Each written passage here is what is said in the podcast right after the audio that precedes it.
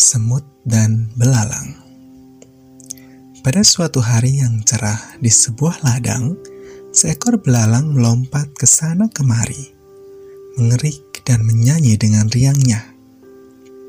Seekor semut lewat di sana, menggotong sebutir jagung dengan susah payah untuk dibawa ke sarangnya.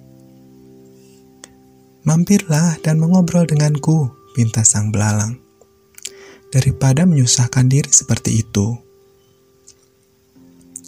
Aku sedang membantu mengumpulkan makanan untuk musim paceklik, kata semut.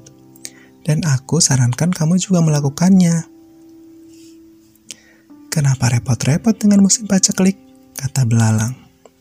Kita punya cukup makanan saat ini. Sang semut pun berlalu dengan bawaannya. Saat musim paceklik tiba, belalang ditimpa kelaparan Sementara para semut membagi-bagi makanan setiap hari dari lumbung yang mereka kumpulkan di musim sebelumnya. Barulah belalang sadar. Bekerja keras hari ini dan kita tuai hasilnya nanti.